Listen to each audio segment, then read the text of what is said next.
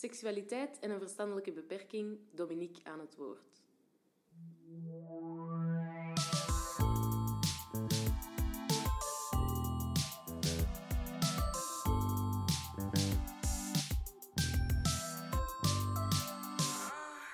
Welkom bij de tweede aflevering van onze podcast Tijd voor Seksualiteit. Wij zijn Tine, Sarah. en Febe en bij ons zit vandaag een speciale gast, namelijk Dominique. En hij zal als iemand met een verstandelijke beperking zelf wat meer eh, vertellen over zijn ervaringen rond het thema seksualiteit. Dag Dominique, Ehm, stel je anders misschien even kort voor. Ik ben Dominique Correille met ehm 58 58 jaar met een verstandelijke beperking. En ehm, wat doe je zo in het dagelijks leven zoal? Ehm, boeken schrijven, spel ontwikkelen rond relaties voor personen met beperking. Ah, ja, ja. oké. Dan zullen we misschien beginnen met een vraag. ehm, wat voor u seksualiteit inhoudt en hoe zou je dat aan andere mensen uitleggen waarover, dat dit, waarover seksualiteit gaat? Ehm, ja, dat gaat rond vriendschap en relaties, maar ook hoe dat het vrouwelijk lichaam eruit ziet. Ja. We hebben dat, maar dan nooit, vroeger, nooit voorlichting gekregen. Dus voor u gaat het ook een beetje over het eigen lichaam en het lichaam van de ander. Ja, Ja, oké. En ehm, ik heb misschien een beetje een persoonlijke vraag, maar eh, bent u zelf wel eens verliefd geweest en heb je toen daarover met iemand kunnen praten? Ehm, nee. Ik ben wel verliefd geweest, maar kon ze niet- met niemand over praten, omdat dat nog verboden was in de instellingen. Oké. Ehm, en ik vraag me dan af, omdat je zegt dat er heel lang niet, niet over gepraat is, vanaf wanneer dat je dan wel voor het eerst informatie kreeg over seksualiteit? Oh, in 1999, door het tweede congres, nog ik zelf gespreksleider was. Ah ja, oké. En hoe, hoe oud was u dan? Oh, ik weet me van buiten hoeveel jaren. Zouden we moeten uitrekenen dan? En mag ik misschien even onderbreken ehm, voor de luisteraars wat dat, dat congres precies inhield dan? Kun je daar een keer uitleg over geven? En dat ging over de rechten van personen met beperkingen. Rond wonen, maar ook rond relaties. Ik was gespreksleider. Ah, ja. ja. En ehm, ervaar je dat als eerder vroeg of te laat dat je daar info over hebt gekregen? Ik vond dat te laat. Ehm, Oké, ik ga nu een paar vraagjes stellen die wat meer eh, gaan polsen naar jouw mening over ehm dit thema. Ehm, dus de eerste vraag is eigenlijk, waarom is het volgens jou belangrijk voor mensen met beperking dat ze goede informatie kunnen krijgen ehm, over alles wat met seksualiteit te maken heeft? Belangrijk, omdat ze ooit misschien in een relatie willen aangaan met een meisje. Van wie, van zit het vrouwelijk lichaam in elkaar, maar ook van waar komen de kinderen. Ja, ja. En, En ook welk eh, veilig materiaal bestaat er. Bijvoorbeeld een condoom of de pil. Ja. Ja, ja, inderdaad. Dat ze dat op een veilige manier kunnen gebruiken. Ja. Ehm, en op welke manier worden mensen met verstandelijke beperking nog vooral tegengehouden in de toegang tot die informatie denk je? Soms is dat in de instelling zelf door de directie. Van, ze beslissen soms van ja of nee. Ja. En hoe doen ze dat dan? En dat komt toen in de vergaderingen. Ja, en ze beslist toen van ah ja, is dat iets voor jou of niet. En anders geven ze gewoon geen info. Nee. Dus eigenlijk is het zelfs soms dat er bewust informatie niet Ja. wordt gedeeld. Ja. Ja. Bijvoorbeeld, ze schrijven een visietekst. Maar wij mogen het bijvoorbeeld niet lezen, maar het gaat over ons. Ah, ja. En, en vind je dat dan moeilijk dat, dat, dat je dat niet kan lezen? Ik vind het belangrijk dat je, dat je weet hoe dat een visietekst eruit ziet. Ja. En er zelf ook zeggenschap in hebben eigenlijk. Ja. Dus eh, volgens jou heerst er nog taboe dan rond dit onderwerp? Ja. Ja. ja. Ehm, we hebben het al in een vorige aflevering gehad over eh, een soort Tinder dat nu is ontworpen, specifiek voor mensen met een verstandelijke beperking. Eh, wat vind jij daarvan? Vind je dat dat iets, iets leuk is, eh, iets positiefs kan zijn, of is dat heel...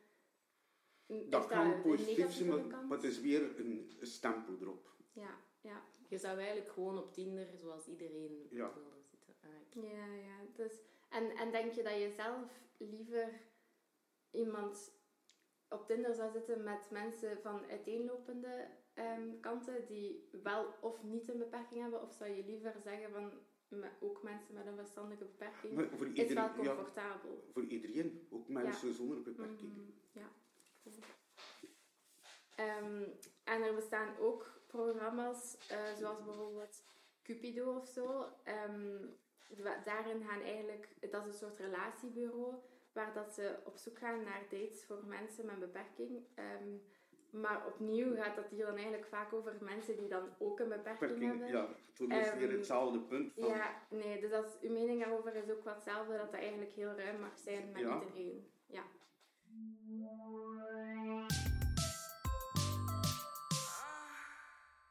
We gaan nu nog verder met een paar vraagjes rond specifiek de informatie. Heb je dan zelf nog informatiebronnen, ehm, bijvoorbeeld voor mensen met een beperking, waar dan mensen info kunnen vinden? Ehm, ja, ik geef zelf ehm, vormingen rond relaties voor personen met beperkingen. En wat doet u daar dan? Ik geef toen informatie over. En op welke manier? Gewoon zelf? Of, want u, u had een koffer mee? Of Ja, is dat hier? Ja, daar zit al mijn materiaal in. Dus voor het koop, ze moeten ook, als ze wel, moeten ze ook een keer een condoom aandoen op de kunstpenis. Ah, ja, ja. Dus je kunt ook voelen en Ja. bekijken van Ja. dichtbij. Ja. En naar wie precies is dat dan dat je de vormingen geeft? Of Dat kan voor studenten zijn die later werken als opvoeder, of maar voor mensen met een verstandelijke beperkingen. En zijn er bijvoorbeeld bepaalde websites dat je zegt van daar kan je informatie vinden? Of Ja, het zijn zo websites dat je kunt vinden voor mensen met beperking, voor, of voor begeleiders van waar vind je in eenvoudig taal de, de materiaal dat je nodig hebt voor je vorming te geven. ja. Je zei eerder al dat je boeken schreef. Jouw tweede boek gaat over relaties en is vooral bedoeld voor studenten en hulpverleners. Om beter te weten hoe ze moeten omgaan met de vraag van personen met een beperking rond seksualiteit, zijn er bepaalde tips dat je kan meegeven voor hulpverleners en hoe ze hiermee moeten omgaan, bijvoorbeeld? Eh, dat staat eh, in mijn boek van op een rustige manier. Mhm. En de vraag dat een persoon krijgt, van op welke manier kan ik uitleg geven. Ja. En zeker het dan niet negeren als ze vragen hebben. Ja. Zeker erop ingaan. Ja. Ja. Zijn er nog andere bepaalde dingen die je graag zou meegeven aan de luisteraars van onze podcast? Ja, dat is, eh, dat is eigenlijk openstaan voor de vraag van personen met beperkingen rond en relaties rond seksbeleving en al. Ja, en ik had nog een bijkomend vraag waar ik nu op kom. Ehm, hebt u het gevoel gehad in een instelling dat uw integriteit is, is geschonden geweest? Bijvoorbeeld dat je in de douche waart of, en dat ze zo gewoon binnenkomen of zo? Ja, Want dat is ook wel een deel van seksualiteit of Ja, intimiteit ja. dat geschonden ja. wordt. Wel, vroeger, ja, in de instelling moest je douchen en de begeleiders kwamen kijken dat je goed gewassen was of niet. Ook al was je al 30 jaar. Ah, ja. En, als je, en je kon niet meegeven met de begeleider, ik heb dat niet graag. Want, Nee, dat moest, ja. want dat is toch ook volgens mij een, een groot deel van uw intimiteit of Ja. uw eigen beleving. En Ja. dan, Ja, En denk je dat dat al goed geëvolueerd is de voorbije jaren? Of is daar nog altijd veel ja, in? ik zit maar in een instelling, dat weet ik niet. Nee, ja. Ah ja, dat is waar. En als, u, als er in die instelling bijvoorbeeld boekjes over seks of tv-programma's tevoorschijn kwamen, deden ze die dan weg? Of wat deden ze daar dan mee? Gingen ze niet in gesprek met jullie? Of... Nee, dus dat werd verzet. Ah, tv-programma's werden afgezet. Ja, als er een beetje brood in kwam, werd het al verzet. Ah ja. Zijn er nog andere ervaringen rond dit thema van vroeger of van recent dat je graag zou meegeven of over vertellen? Maar je gaat door mijn vormingen, of ja, het is nu wachten wanneer de eerste echte deelnemers gaan meedoen. Normaal is volgende week, eh,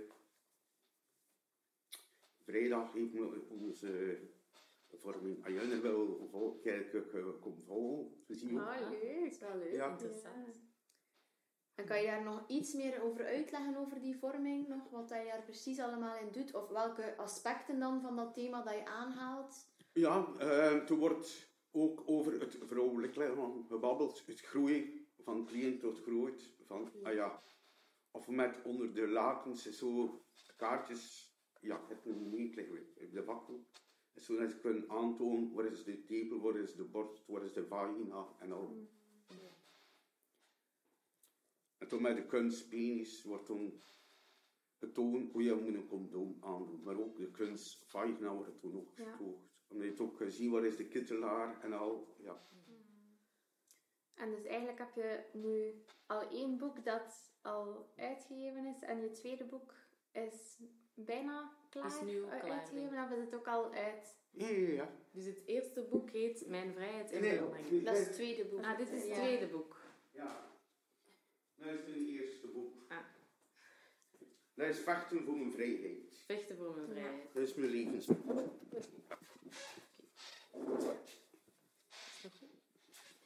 Dus het eerste boek gaat over uw persoonlijk verhaal. Ja, En dan legt u eigenlijk uit uw ervaringen ja, rond alles. En dan het tweede boek gaat meer rond de hulpverleners, wat zij Ja. kunnen doen. Mhm. Ah ja, voilà. Zijn er zaken dat je daar nog over wilt ja, het zijn er ook een woordenboek in. Ah ja. Misschien een keer de titel voor de luisteraars meegeven. Dat al in. Ah, wat van het eerste boek was. Ja, het tweede boek is Mijn Vrijheid en Verlangen. Ah, dat is ja. voor de hulpverleners eerder gericht, denk ik. Ja, en ook voor studenten. En studenten, voilà. Ja. Ja, dat En is een boek eerste- over vriendschap en relaties bij personen met een verstandelijke beperking. En het eerste is Mijn Gevecht voor Vrijheid. Ja. Leuk, dus we raden zeker aan voor wie dat er ook luistert ehm, om de boeken van Dominique te bekijken. En het woordenboek had je net gezegd. ehm, wat staat daar dan in? Gewoon uitleg rond moeilijke woorden? Of- Ja, moet ik even bladzijde 164. Ah ja, hier staat dus telkens een, een woord en dan uitgelegd en ook Ja. met een site. Ja, Ja. Ah ja, oké, voilà. Dus zeker een aanrader, denk ik, inderdaad, om eens te bekijken of gewoon te Ja. lezen volledig. Inderdaad.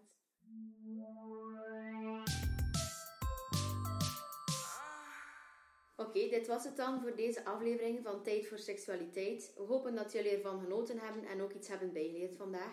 Volgende week gaan Manon, Thijs en Amy het van ons overnemen en zal er ook opnieuw een speciale gast langskomen. Hopelijk tot dan. En dankjewel Dominique. Ja, dankjewel. Dank u wel. graag gedaan. Ja, en het boek kost ook 15 euro. Ah ja, dat is ook goed mee te. Mhm.